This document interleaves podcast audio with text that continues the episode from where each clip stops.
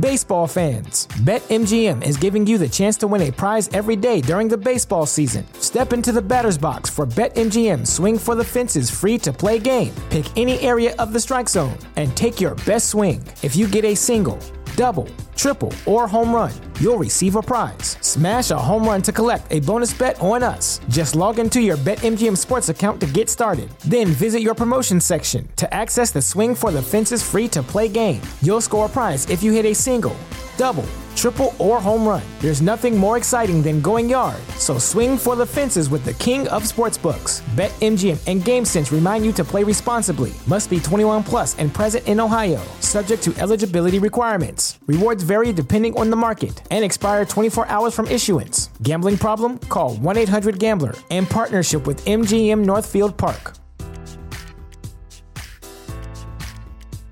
At Parker, our purpose is simple. We want to make the world a better place by working more efficiently, by using more sustainable practices, by developing better technologies. We keep moving forward. With each new idea, innovation, and partnership, we're one step closer to fulfilling our purpose every single day. To find out more, visit parker.com/purpose. Parker, engineering your success. Hey, what's going on? You are listening to Talk About Gay Sex. I'm your host, Steve Rodriguez, and this week I'm really excited to talk to two separate guests who are both advancing our sexuality and our gay lifestyle through their work and art. Later, I'll be talking to author Bruce K. Beck, who wrote a trilogy of books You're Sure to Fall in Love, Love and the Epidemic, and finally, And Love Endures. All three riveting stories about our gay sexuality, with the first one set in my favorite place, P Town. But first, I'm talking to sex and intimacy coach Finn Deerhart. As always, become a member and visit our Patreon page. Patreon members support Talk About Gay Sex, the podcast, and get extra content depending on the tier that you become a member of. Go to patreon.com forward slash talk about gay sex. But first, here's my interview with Finn Deerhart talking about sex and intimacy. Well, well, I'm really excited today uh, to talk to Finn Deerhart. He's a sex and intimacy coach out in San Francisco, my old stomping ground. Finn, how are you doing? Hey there, I'm doing awesome. Cool, cool. You and I were actually on uh, Davey Wavy's uh, Himeros uh, podcast recently, and that's how I learned a little bit more about you, which was a lot of fun. Yeah, that was fun. I enjoyed our conversation that day too. Exactly, exactly. Well, for those that don't know, I said before you're a sex and intimacy coach out in San Francisco. Um, just so our audience knows, um, how did you get into becoming, exploring this, and wanting to become a sex and intimacy coach? So the question was, what uh, what got me into that path? Yeah. Yes. Um, it's funny you ask. I I tell people this and they don't expect this answer, but um, I was a minister when I was younger. I was born into a ministry family, and that was where I learned how to cut my sexuality off um, early on in my life. And so it was a, a big struggle that took me a really long time to come out of the closet and to to move into my own version of spirituality in my life. So once I embarked on my own journey and came out of the closet in my early uh, early 30s, I just noticed how much I'd been affected and conditioned around sex. And uh, when I moved out to San Francisco, I got you know involved in the scene somewhat, and I just didn't really find myself reflected all the time uh, out here in that way. So I just got really interested in how I've been really affected, and that led me into discussions with other guys where I was asking them like, "Are you are you dealing with this? Are you dealing with that?" And then um, it developed into career path based on just conversations with friends and conversations with other men. And once I found people opening up, I just found it to be a big need and also just a huge passion of mine. That's excellent. I love that. Um, and one of the things you started is your own company, um, exactly where you give, is it seminars and you work one on one with clients um, for people that are really trying to explore their not only their sexuality, but as maybe their relationships kind of come into play. And of course, it looks like you also intersect spirituality into the whole. Talk a little bit about all of that. Absolutely, yeah. Um, yeah, I started Queer Connect. It's a community here in San Francisco, and it's still been it's been in development for a while because it did like it started out with just the workshops that I was doing, and I've recently been expanding that, and and very recently been approached by people that are wanting to to move that into all kinds of activities. And I see that there's like a spectrum of need for guys um, to not only have a space to connect over what brought them in into San Francisco and their spiritual journeys and then like their own personal struggles, but also like a place to have fun and um, events for people to attend that are focused around just connecting and dating and, and that kind of stuff. So I'm trying to broaden the spectrum of what Queer Connect offers, but in a nutshell, it's a community that, that shares values around connection, reflection, um, introspection, and trying to present an authentic, uh, like an authenticity in, in dating. And since so many guys are out there looking for partners and dates and, and boyfriends, it's a platform where they can not only dive into you know workshops and, and dig into some of the spiritual um, abuse I think that we've all suffered and, and like find new ways to think about themselves, but also where they can meet guys and date guys and it's it's really cool for me because I've had guys reach out to me after some of our events and say, you know, they've had like really awesome threesomes or, or picked up boyfriends from from the events, and, and, right off the bat they were able to connect with somebody in a new way than they typically been doing, and it, it just inspires me. Well, I can definitely relate to that, and that's certainly what we do here at Talk About Gay Sex is trying to explore, you know, our sexuality a little bit deeper than just you know the normal uh, fun stuff, which is great. But um, I'm just curious to know how will how willing did you find people initially, or how willing do you find a lot of your audience to even know that they want to go deeper and and to I mean you know, I think all of us are always trying to have self improvement, but um, has it been hard for the outreach and to get people to look a little bit deeper into wanting to explore personal growth as it relates to their sexuality, or has it just been something mm-hmm. that is, you know, it's San Francisco and everyone's willing to kind of, you know, explore themselves? I'm not sure. Yeah, I know. Well, it totally it is like a, a West Coast thing. I think to uh, in some ways maybe to um, be all into like a a hippie or a neo hippie new age vibe um, sometimes. But I think you know I, I love this question, and it's been a while for me to develop a way to talk about these issues with men because I think not only gay men, but just men everywhere have really struggled to have a vocabulary to talk about their feelings and to really know what's going on inside of them um, from a perspective of awareness. And so often somebody will, you know, um, bump up against some of their own issues in life and it'll feel like just a, a personal trigger or they just can't make a relationship work or they just can't stop cheating on their partner or they just can't, you know, stop using substances to have sex or whatever it is that's really causing them some friction in their lives. So that's happening, you know, on one level. But to give it a name and to talk about it from some, you know, place, it's challenging for them to open up and talk about it because it's touching so much vulnerability and so much that we've already been through in our lives to get to the points that we are. And I say a lot to guys, you know, just because you move to somewhere like New York or San Francisco where you can let down your guard and be more open as a sexual expression, it doesn't mean that what it took to get to this place has been just erased, you know? And I think a lot of times we want to just be like, oh God, that was so hard and I don't want to ever have to deal with all that again.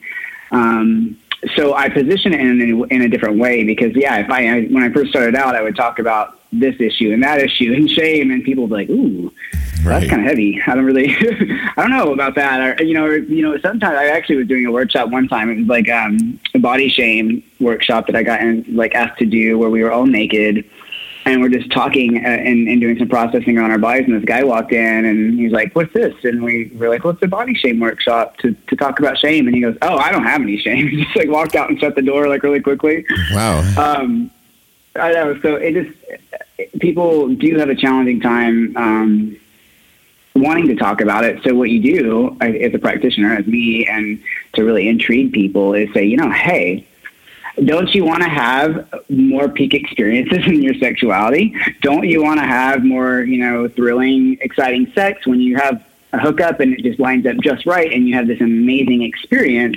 What happened there is not necessarily just some random thing that you came across. What happened was everything lined up for you to feel like you could let down your guards and you could be really honest in that moment. So I position it in ways like that where it's attractive. It's like, well, fuck yeah, I want to, I want to have more peak experiences.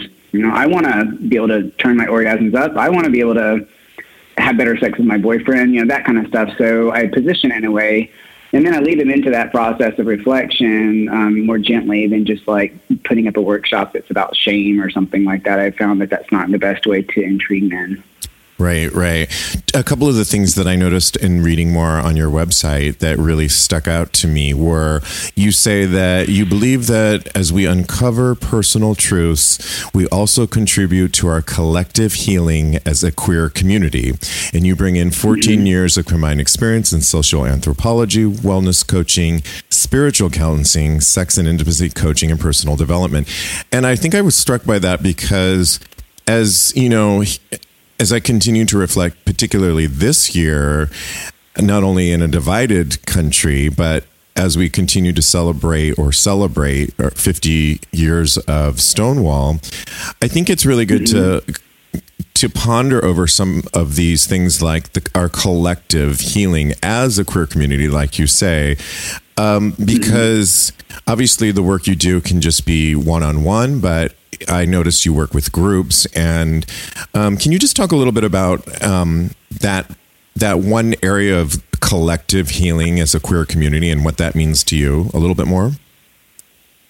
Yeah, um, yeah, I, am really just happy about these questions. I love this. Um, so I mean, there have been studies that have been done that show, you know, like um, the way that we work as social creatures. Um, this is from like uh, neuroscience and anthropological data. That whenever, like, let's say I'm telling you a story, maybe about uh, uh, something that I was affected by, like my dad in some kind of way, and you can relate to what I'm saying, like the same place in your brain on a brain scan would be lighting up. So they've done these studies where they light people, you know, they track what's happening inside someone's brain. So two different people in two different contained heads would be having simultaneous experiences in brain activity based on what's being shared. Um, wow. And it's super, I love it. Yeah, it's it's amazing to me to think about that. And it, it raises so many questions about the way that we think of ourselves as just being just alone or it, it's not just um, oh, I'm all by myself in my head. And of course, I do have the personal responsibility to raise, you know, my own self and to heal my own self. But when I do that, I'm actually affecting the field of thought around me. And even more to that point, there, uh, there's a researcher named Dan Siegel who's written a book just recently called Aware. And he talks a lot about this concept of the mind and how, um, you know, the mind is defined as something that's it's in context. It's both the perceiver and what that person is seeing outside of him or herself or themselves.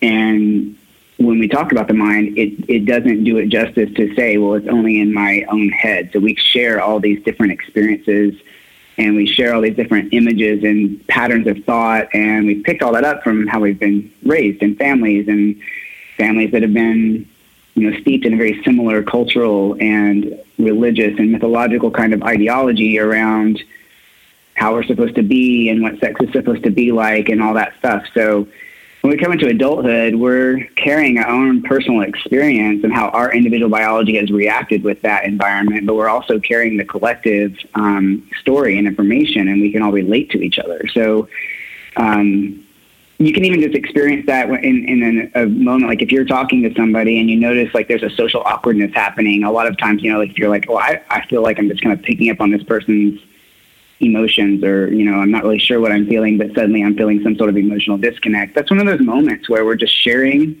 this perception across space and, and time in front of each other but it's like kind of hard to decide like whose stuff is whose and um, i think whenever we do start to really dig in and, and work on, on ourselves on what, how we've been individually affected we immediately start to draw around us like people that are also interested in that. I've seen that in my own my own growth in life as I started to just heal the parts of me that wanted to hold back and the parts of me that were scared of people's opinions about me and, um, you know, around approval and needing people to really like me. And that still comes up every once in a while. Once I started laying that aside and just being myself and working on this stuff openly, other men just started just coming forward and wanting to really connect and share that experience too. So I've just witnessed it in my own life. It really is amazing how much more alike than unlike we are, and that when you realize that the level of empathy that we can have for each other as a collective group. I really like that. And we do ourselves probably much more of a service when we can relate like that. Um, one of the things you other you said that really struck me was you said that when you um, designing relationships or designing a relationship to foster mm-hmm. in, personal independence while strength, strengthening relational bonds, and it goes a little bit along with what um, the collective healing process of what you're talking about. But it also says that the more personally independent we are, the stronger we'll be in in our in our group efforts, our relationship efforts, and I think that's important also to talk about too. Is um, you know the more strength you feel and confidence you feel, the more you bring to a collective group, wouldn't you say? Absolutely. Yes. And I, and, and to that, um, when I coach boyfriends, it's one of my favorite. I really love coaching boyfriends so much, actually, because, um, or even people that are dating and looking for a boyfriend, because there's this mythology of the perfect person and this person that uh, is going to come along and help me never again feel the vulnerabilities that I've been carrying already. There's like this way of disavowing our own vulnerability, our own pain, and the things that we want to circumvent. And when we get into a relationship, those things get triggered like all the time. And it's easy if we're really sensitive and we don't want to have to deal with that. And we've been like socialized um, to think, you know, that we're not good enough and, um, especially like in, in like the the queer community, it's, there's just like a heightened sense of sensitivity and vulnerability around relational wounds because oh, many many of us have been um, abused by our families and our culture. So there's this heightened sensitivity, and then what happens is guys will meet up that they met someone online and like spend you know a few dates with them, maybe getting coffee or just like doing something where it's like really not a way for them to really be able to like dive in to get into like a, a held kind of space with each other.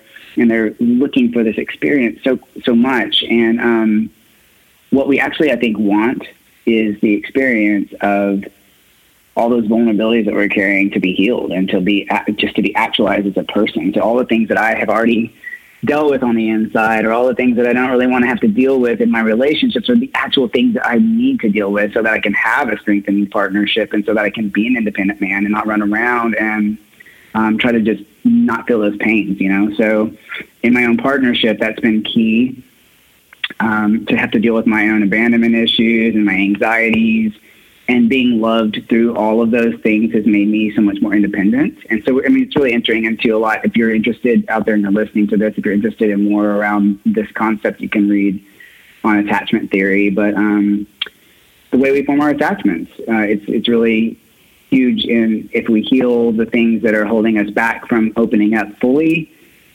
instead of becoming a conglomerate with our boyfriend, or our partner in this real codependent kind of way, we actually gain an independence as a person because we're not just trying to like lump onto another person to like keep us safe from having to feel all those things. Right, right. I love that. Um, one and I would like to read that um, article. If so, if you have that, we can maybe list it on our site. Um, it seems like a really important one. Um, you are in. We should talk about your relationship. You have a. Um, is it a long term boyfriend, Sam Sebastian? That also, yes, you, you, yeah, you work with him as well, correct? On some of the workshops that you produce. I do.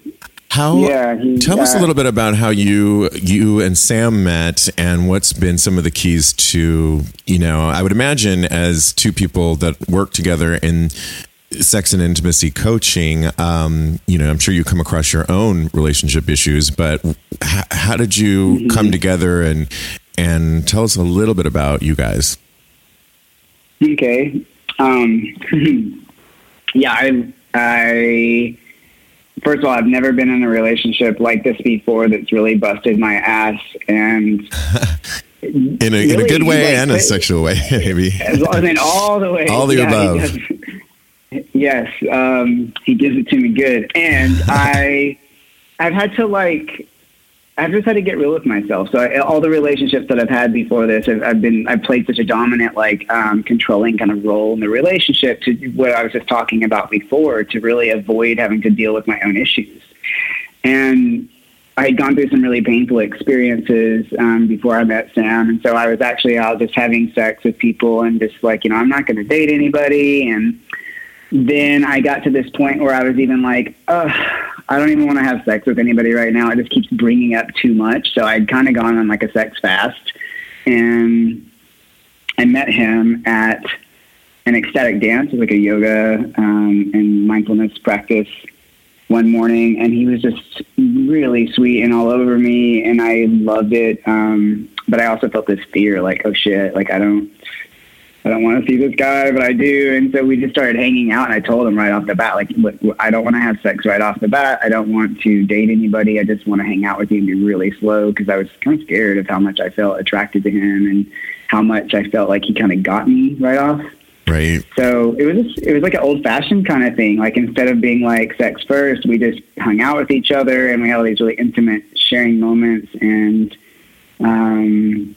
as my love for him started to open up, that's when I decided I wanted to have sex with him. So it was very different than the way I'd done any other kind of relationships. And we've had our ups and downs for sure, which like all relationships do, because I think they put us in the fire and it's a beautiful thing. I think um, I've had to learn a lot. I've had I've been in therapy for a couple of years um, because of the things that have come up in this relationship, you know, and moving into teaching with him has been a slower process. Like I really got interested in my own issues early on because like I was sucking his dick one day and like I suddenly just felt really embarrassed and I was like, whoa, I've never felt this way before. this is like two two and a half years ago. and right. I love sucking his dick. I love I just love sucking dick and I've never felt that. But like something about like, oh, this person I love him. I'm opening up to him more and more. And oh my God, he sees what a cocksucker I am. And I'm like suddenly kind of scared. It was weird. Right, right. Um, and I started having, yeah, and I started like having issues where I couldn't stay hard when we were having sex. And I was like, I'm so attracted to him. What the fuck is this? What does this mean? And so therapy really helped you and i think it's really great that you openly talk about your relationship like this that even when you do find somebody that you are so connected with, that you're having great sex with. You took the time to get into it, but then things come up personal things come mm-hmm. up like you you know all of a sudden you're embarrassed about sucking his cock but instead it um therapy helped you is right and i think it's really good to yeah. be honest to show that even when you do find that relationship that you things might get better, things might get harder, but you there are outlets that you can explore, and I think it's really honest and great that you can talk about that. yeah, thank you. Um, you two are working together on some great upcoming events, one of which is here in New York City that um, I think I might even try and check it out. It's called Flavors of Desire. You are doing it, uh, yeah. uh, co hosting it with, uh, looks like your uh, boyfriend, Sam. And uh-huh. um, talk a, a, little briefly about what people can expect from this workshop that happens. Uh, I think the date, do you have the date? On you? It's I do. Yeah, it's on February the 21st, which is a Thursday night at 3F, which is in Union Square. Got it. Got it. We'll list that as well. Um, what are what can we expect from Flavors of Desire? Um, awesome. I love Flavors of Desire is one of my favorite things that we do. Um, it's kind of I would call it like a curated sexual party in the sense that it is a workshop, so there's a work component to it, but it's all about play and being led through these different spaces of desire. And guys are a lot of times we're under this impression that it's just the way it is in that, you know, this kind of guy opens up this part of me and this kind of guy opens up that part of me and especially if you're in a relationship, you might be in a situation where you're like, wow, my, all of my needs are getting met and I don't know how to do that. And even if you have an open relationship, it doesn't matter. Like, we have to be able to develop a way to navigate with our partners and to talk about our actual desires. So, in this workshop, we explore the different desires that are the most common ways that we connect, which one is through the heart, another is through our sensuality, another is through like fire and like passion and boundaries and um, we have the animalistic desire. So we move into these spaces with each other, and it's a hour long. Um, the workshop is more than one hour, but the actual journey is about an hour long, and it's curated. So our lead uh, with Sam the participants through this journey. And we, you know, can work with multiple partners, or you can work with just one partner. It doesn't matter. Um, what matters is that you come with an, a curiosity about where your edges are and where your strengths are, and um, you get to just kind of explore where you really feel like, oh wow, this is my most expressive sexual note that I lean into, and oh, here's this other part of me maybe that I long to express, but I actually struggle to sometimes. And so there's something about creating the space and doing it with these other men. It makes it easy to move into those edges, and it's a really sexy, fun, and it's a dynamic event. So I love working in the flavors of desire. I love that, and it's um, have in the past when you do these, do you find that the guys that come to these workshops are willing and open, or is there a little bit of um, you know breakthrough wall that people have to kind of get beyond? Because part of it is you will take some of your or, or all your clothes off at some point, correct? And presumably with people you may or may not know. Right, that's a great question. You know, people are in different spaces around their own self acceptance and about what they're willing to express, and that's totally fine. So I, I do let people know that it's possible that you might end up um, fully naked and, and doing really sexual stuff. But it's also fine if you want to just dip your toe in. Like if you want to keep your clothes on and just work with your partner in a, in a way that feels a little more safe or a little slower, that's totally fine too. And at some point in the workshop, if it's like, a, hey, I don't even want to do this right now, we actually encourage people to step back and say, okay, I just want to witness. And that's also a really awesome way to hold space and to learn and to like help share in the event so it's scalable. Um, and I have had guys before step out and just want to watch, and I've had guys step out and want to watch, and then they jump back in. So like it kind of it just depends on where someone's at, and I just want to make that available to everybody at wherever they are in their experience. Excellent, excellent. And I know you do a bunch of events, but one of them I was looking at that looks very interesting coming this summer, August 6th through 11th, is the Easton Mountain Retreat Center. You're doing a Tantra, uh, Tantra experience, a vacation for your soul. Wow, yeah. that sounds really awesome and fulfilling. Um, briefly talk a little bit about what people can expect for that. Yeah, um, that's. I'm so excited about that event. Um, Sam and I are actually going to be doing that together as well. That's the first time that we're actually going to be involved in a multi-day event, and it's being conducted primarily by. Uh, Baseball fans, BetMGM is giving you the chance to win a prize every day during the baseball season. Step into the batter's box for BetMGM Swing for the Fences free to play game. Pick any area of the strike zone and take your best swing. If you get a single, double, triple, or home run, you'll receive a prize. Smash a home run to collect a bonus bet on us. Just log into your BetMGM Sports account to get started. Then visit your promotion section to access the Swing for the Fences free to play game. You'll score a prize if you hit a single, double, triple, or home run. There's nothing more exciting than going yard, so swing for the fences with the king of sportsbooks. BetMGM and GameSense remind you to play responsibly. Must be 21 plus and present in Ohio, subject to eligibility requirements. Rewards vary depending on the market and expire 24 hours from issuance. Gambling problem? Call 1 800 Gambler in partnership with MGM Northfield Park. At Parker, our purpose is simple we want to make the world a better place by working more efficiently, by using more sustainable practices, by developing better technologies. We keep moving forward. With each new idea, innovation, and partnership, we're one step closer to fulfilling our purpose every single day. To find out more, visit parker.com/purpose. Parker, engineering your success uh, or organized by Jason Tantra and his husband Ingo. and um, it's going to be five teachers, me and Sam, Sadhu and Jason and Ingo, and we're all going to be creating this wave that lasts for five days. And uh, where most retreats are kind of like, you know, you wake up in the morning and you have breakfast and you maybe meditate and you go to individual workshops depending on what you want. What we're doing is we're crafting a program where everybody immerses together and goes through this five day art together as a group. And it's going to be super special. Um, all, the, all of these things I've been mentioning to today, you can get more information about them on my website. And during, actually during January and February, there's a promotion running about Eastern Mountain where if you sign up for that event in January or February, you can get a free month of Himeros.tv and then 20% thereafter as an annual membership. Yeah, it's really awesome. And real quickly, where? Jason, oh, sorry, I was just going to ask, where is um, whereabouts is the Eastern Mountains that you're referring to? Um, it's up, it's upstate New York. I think it's a little bit um, up past Albany. Okay. Great, yeah. great. Awesome, awesome. Well, I will look into that one for sure, and we'll um, list that on our site as well. Um, Finn, I want to thank you so much for doing the show. Yeah.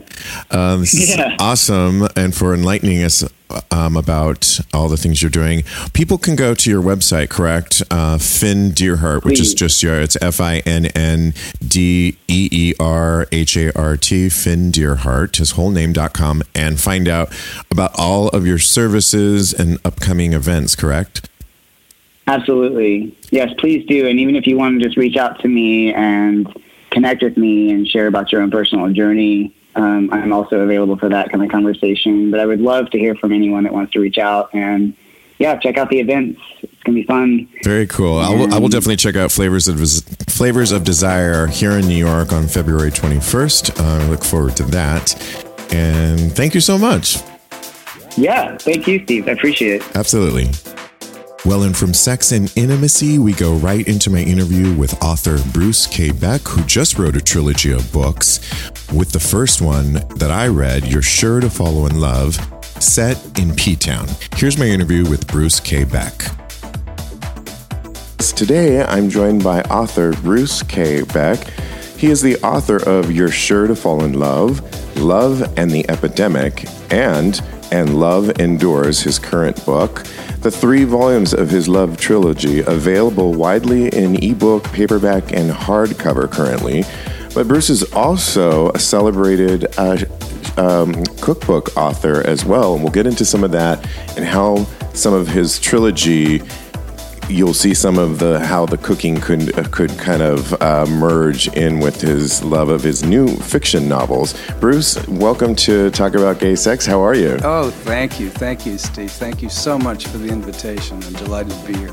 Thank you. And I had the privilege of reading uh, the first of this trilogy, You're Good. Sure to Fall in Love. That's the way to read them. yes, exactly. I know I was telling you offline that I had I thought I went the other way around, but now I have only things to look forward to. And I do plan on reading the second and third installment. The the one I read, which you wrote about a couple years ago, I think it was the first of the trilogy. Yes.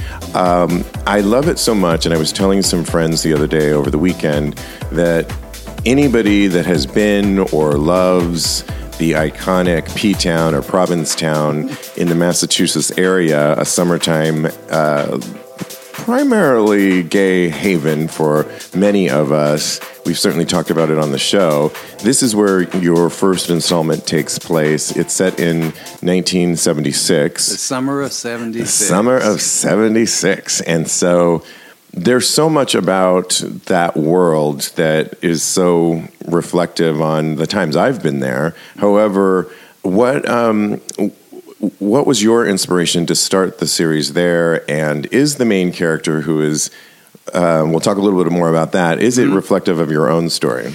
Well, I, uh, I was in Provincetown for the entire summer of 76, working there. And um, it, was, it, it was a transformative experience, and I fell in love with the city, and it, it, it's been important in my life, that, that period. And I wanted to write about it, and I thought about writing memoir, but I realized that memoir requires a commitment to absolute factualness, I think. I think we owe that to, to readers, to be completely honest and factual.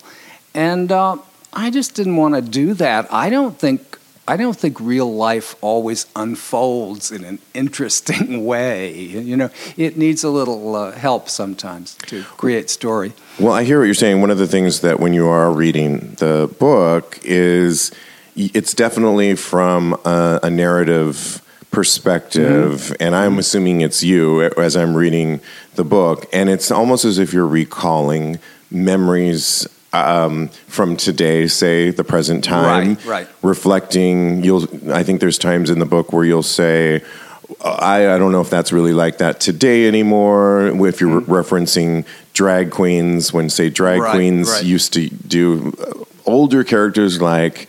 Uh, I'm going to throw out a name, Marlene Dietrich, which I happen to know, uh-huh. but a lot of our younger millennials may not have a reference to that. And right. you'll say, well, of course, today many drag queens create their own personas and don't mm-hmm. have to do that. And so I can see where you went back and forth. Um, how much is um, the main character is in a relationship, lives in New York, mm. in a relationship with his boyfriend Bobby, who is a Bobby has a summer gig in P Town. Right, that's how they get there. And that's summer. how they get there. And he's a an accompanist. He, he get, um, well, he's a musician. Musician. He, he's okay. a composer and conductor and arranger and singer and.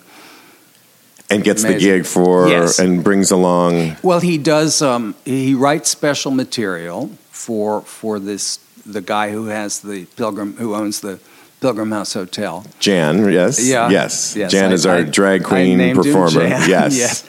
And um, so he, uh, and then um, his uh, his boyfriend gets a, a, job as a waiter that summer. So that's how the, the, the two of them can go together and do it.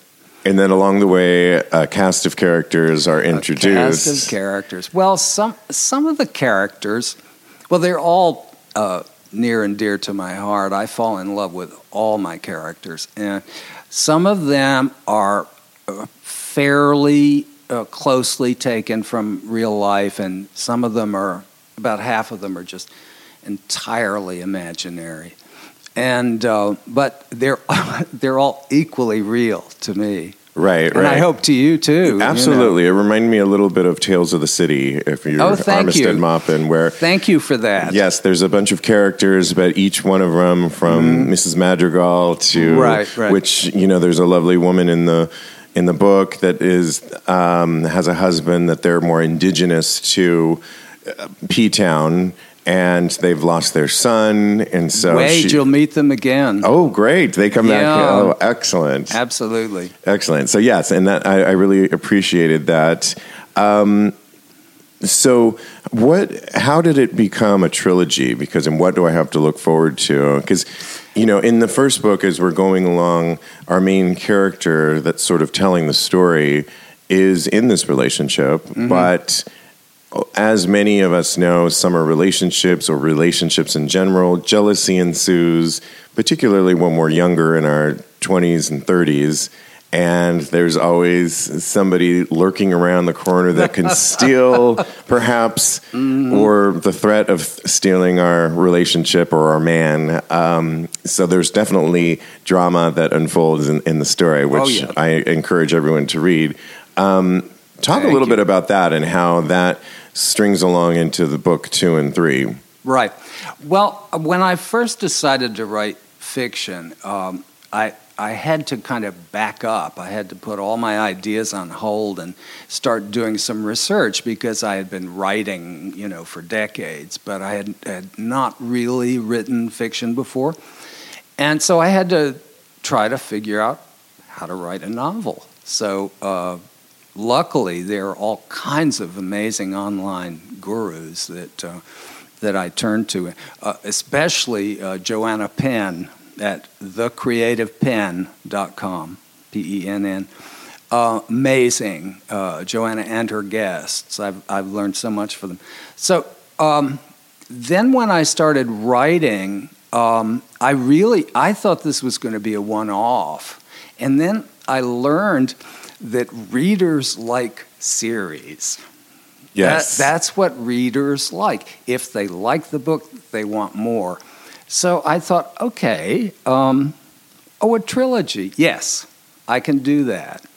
And um, I can take these characters, the two main characters, and then uh, a bunch of the peripheral ones too, and I can take them through beginnings and middles and endings, with new beginnings, of course. And uh, Chapters so- in time, if you will. Yes, absolutely. So um, that's uh, that's how that all happened, and um, and I, I just loved doing it. I had the best time with it. I love it. I love it. Um, we should also mention that you're a celebrated cookbook author. Oh, thank you. You've been on um, numerous cook. Um, you penned. Uh, is it two books? Two, yeah, two food books. Actually, I did a third one as well because I wrote a, um, I wrote uh, uh, "You're Sure to Fall in Love" the cookbook Well, as a companion to Volume One. I need to get that book because um, audience, as when you're reading, you're sure to fall in love. And I had the pre- previous knowledge of knowing that you were a, a cookbook author, and I thought, wow, how does how did he manage to do this? But of course, you did, and I love throughout the book. There's a character in the book and several other moments in time in the book where food is very much referenced. And I think we learn a little bit about, which I didn't know, Provincetown and how many of its settlers were all of, um, is it Portuguese descent? many Portuguese, uh, many Yankees, and uh, you know whalers, and uh, it, it's uh, uh, the um the Mayflower. The Yes. Mayflower anchored in the harbor when they arrived. Exactly. Yeah. And you get to see a lot of that um, cooking references, and you're and the main character is definitely, tr- um, you know, they have moments in time where Training he's to become a training to foodie, become yes. a foodie. Yeah. And I find that all fascinating because I love food myself, Oh, and I'm a foodie. Oh well, Uh, you have to you have to see the I- cookbook because I think Absolutely. it's great fun. Absolutely, and and so I love that you um, kind of inflect that because it makes it that much more fun. I think I wrote a a recipe for every food reference in the book. Excellent. I think so. Okay, good. Well, there's plenty in there. I tried that to. I was salivating as I was. Um, we definitely there's a chapter in the book that I can't remember if it's chapter four early on, where you say if this is, and I'm referring to "You're Sure to Fall in Love," the initial um, book Mm-hmm. of the trilogy. Where if this is where you want to get your sex kind of fix, this is the chapter to read, and you kind of preclude the Yes, chapter. And being a, a, a, a podcast about gay sex, I wanted to explore that a little bit more on what you talked about in that chapter. Um, it was almost as I love that you kind of referenced like if this is precursor to what And you're about you to know, do. You know who you are. yes. you know if if you want to read uh, about uh, some really uh, hot sex, um, stay with me. Otherwise, you know you can skip to the end of the chapter. What I also liked about this chapter too is that you're you're talking about this main character who is in this relationship. They both are spending, I think, their first trip ever together. It's you know we want to say three months or so. Yes, three months. and assumably they have not traveled together, and they're going to be they're young. And they're going to explore, be exploring a, Well, a the time. narrator's young. the narrator's Yeah, right? the- Bobby's uh, twenty years older. Oh, that's right. Yes. Yeah. Okay. So, but a new relationship. And I think that what I liked about your exploration of it is that these are two people in, in love or at least committed, Mm-hmm. but they are staying in P Town in a hotel that is known to be a little bit more sexually an active. open With an door open door policy. policy. Yes. We, and meaning, you know, I've been to some of these places too, and you literally just have the door cracked open, and that means you're you're. You're available for business. receiving, yeah, yes. yeah. You're Or receiving giving, or yes, yes. You're receiving combination. Um, um, yes, yes, in some capacity, Mm-hmm. way, shape, or form, and given that this was 1976, in some ways, I think it makes sense because all we know about the 70s. And in other ways, I think the conversation has, has gone deeper into open relationships, Mm-hmm. say in 2019 here. Um, was that just what you had had seen and experienced back in 1976, or was this a conscious effort that you wanted to kind of reflect on maybe what goes on today that people can still be in a relationship and have that open open relationship? Well, that that particular period of time was so deliciously free, and uh, I was. I like that deliciously. I was in a relationship where um, we invited lots of, of guests to our bed, and it was recreation, and it was delightful. And it had nothing to do with our love or our commitment or our relationship. It was recreation, and it was wonderful. Right, and it's almost as if you it was the time it was the time frame, and it was not even thought of as um, you know, oh, this is bad, or would you say that maybe later in the '80s, well, '90s it, that we got prudish? All, it, um, we, that's part of it, but it really all started to change in the uh, '80s, in the early '80s, with the um, beginnings of the AIDS epidemic. And so that's why book two, which is set in uh, New York City in 86, uh, a decade later, is so very different. Wow, yes. And um, there is, well, of course, people will always find ways to be promiscuous. Of course. Know, it's, it's our nature. But um, it, life changed. Life changed so dramatically and so you'll you'll read that. Wow. Yeah. There is something to be said about. I have ha, I've had another guest um, on the show before. We'll bring him back, but essentially, um, memoirs or telling our stories now is probably more important than ever before, given that we're in a social media era uh-huh. where everything is right now and mm to preserve, particularly a year where we're celebrating the 50th anniversary of Stonewall. Right. How important to you uh, was this trilogy and kind of preserving? I know it's not a memoir per se, but preserving our, our stories. Exactly, exactly. Um, that's really why I wanted to do it. As I said it, er, initially, I thought I would write a memoir, um, and uh, but it, I, I hope I've been able to, you know, capture the the times through just the experiences of these uh, few characters. And uh, yes, I hope uh, I hope people will appreciate the documentary nature of it.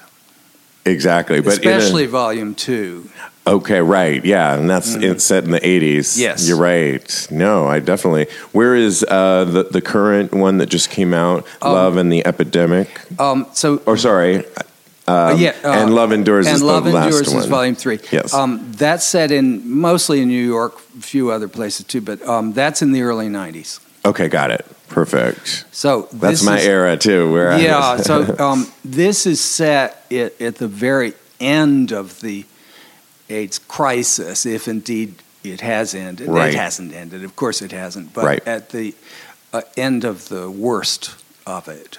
Wow. So there, there's a a summer there where um, where the uh, narrator goes to uh, a couple of uh, memorials, and that was kind of the last year there um, where uh, you know going to memorials was standard practice. Right, right. Uh, Unfortunately, but yes, new drugs, um, you know, prolong people's lives, and uh, and but anyway, that um, that's where I leave these characters.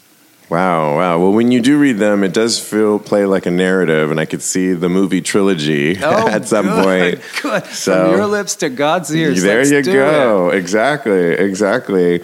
And um, I love that you're continuing to write um, more an, a new st- book. Mm-hmm. You were mm-hmm. telling me offline. What can you tell us about that? Well, um, I'm I'm going to do another trilogy, but I I think the the three books will be um, uh, related thematically rather than through character.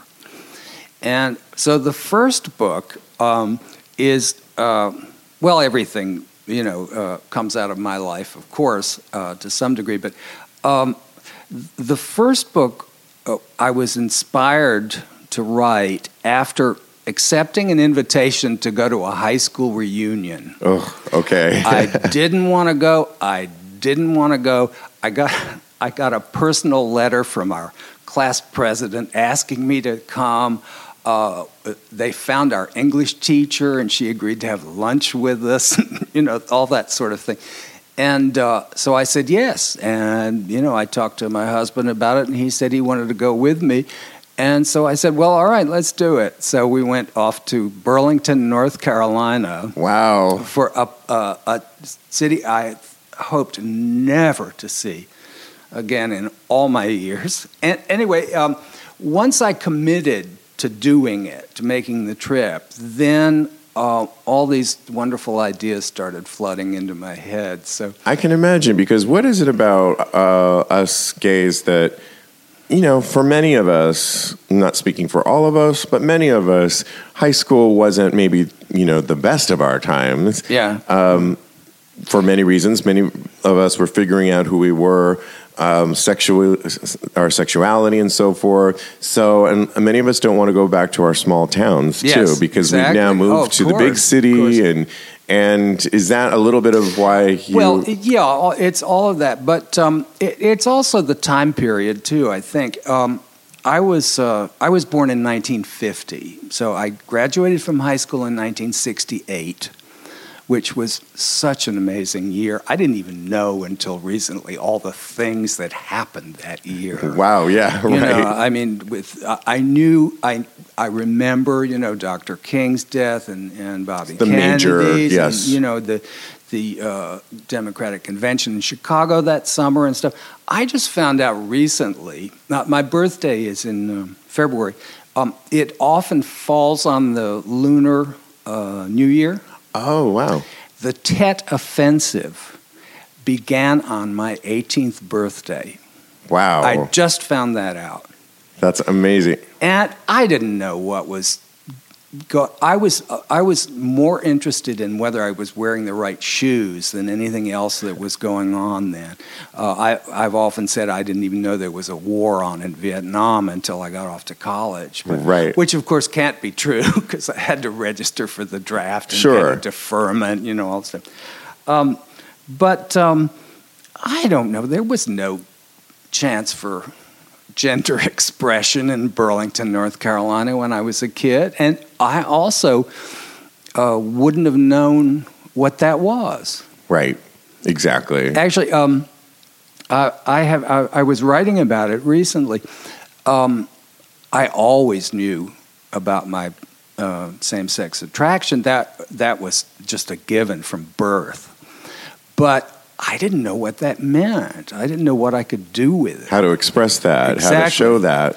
And you know what? What was a real game changer for me? Uh, uh, 1968, the year I graduated from high school. That's the year that the Boys in the Band opened off Broadway. Oh, wow. And somehow or another, they managed to take that same cast to a movie uh, the next year. So the movie came out in 69, and I saw it, and I thought, oh, that's what gay boys are. Um, they, they have um, careers and um, uh, friends and Nice lovers. apartments and- and they have nice apartments with a Marlene Dietrich poster on the wall. They play vinyl and Uh, yeah, and now I don't need any of the you know self-loathing and all of Right, that right. kind of stuff. But I thought, oh, they have lives. Exactly. That's what it. So that was that was a real game changer for me. It it helped me try to figure out what I wanted. That's great. And, Yeah. and I'm so glad that it was here on Broadway last summer and I saw Exactly. it three times. Oh, so I got my fix of it. And I'm really excited. I'm, well, I'm really excited about this trilogy of, of books that you put out. Oh, and I couldn't you. think of a better time for people to read them to reflect on our 50th anniversary of Stonewall as a sort of reflective time period to Oh, kind of neat. What throughout the years. idea. Yes, I you, love it. Um, well, thank you so much for being on the show. Um, I want to remind the books are a trilogy of books. They start with You're Sure to Fall in Love, Then it goes into Love and the Epidemic, and the current one, And Love Endures, all written by Bruce K. Beck, are available now. People can get them on Amazon, I'm assuming, and any place they get their e e reads. Right. Absolutely. Great. And how can people follow you if, if people want to follow you? Are, are you on social media? Uh, I am. Um, Audacity Books, uh, audacitybooks.com is the website for my uh, publishing company. And uh, on social media, we're at Audacity Books. I think on Sonia, where? But uh, okay, just at, look up Audacity at Books. Audacity okay. Books. Yeah, perfect. Thank you, Bruce. I want to thank you so much. I can't wait to also read the accompanying cookbook that goes with the first oh, I'll one. Get you a copy Thank you so much. Immediately. Thanks for being on the show and for continuing our stories. It's been a pleasure. Thank you, Steve. Thank you. Well, thanks so much for listening today with my two special guests today, Finn Deerhart and Bruce K. Beck. Check out our website, Talk About Gay Sex, for some of the links related to the conversations today, and follow us at Talk About Gay Sex on all social media platforms. Don't forget to rate and review us on iTunes. And the results are in for our Monday poll. What do you prefer, sucking or rimming? And at last check, it looks like rimming won at 64% to 36%, which is surprising but great. We'll talk more about those results, but I was expecting it to go the other way for some reason. But happy to hear that so many of you guys are into rimming that ass. We will break this down a little bit more with my co host next week. And for now, continue having hot gay sex.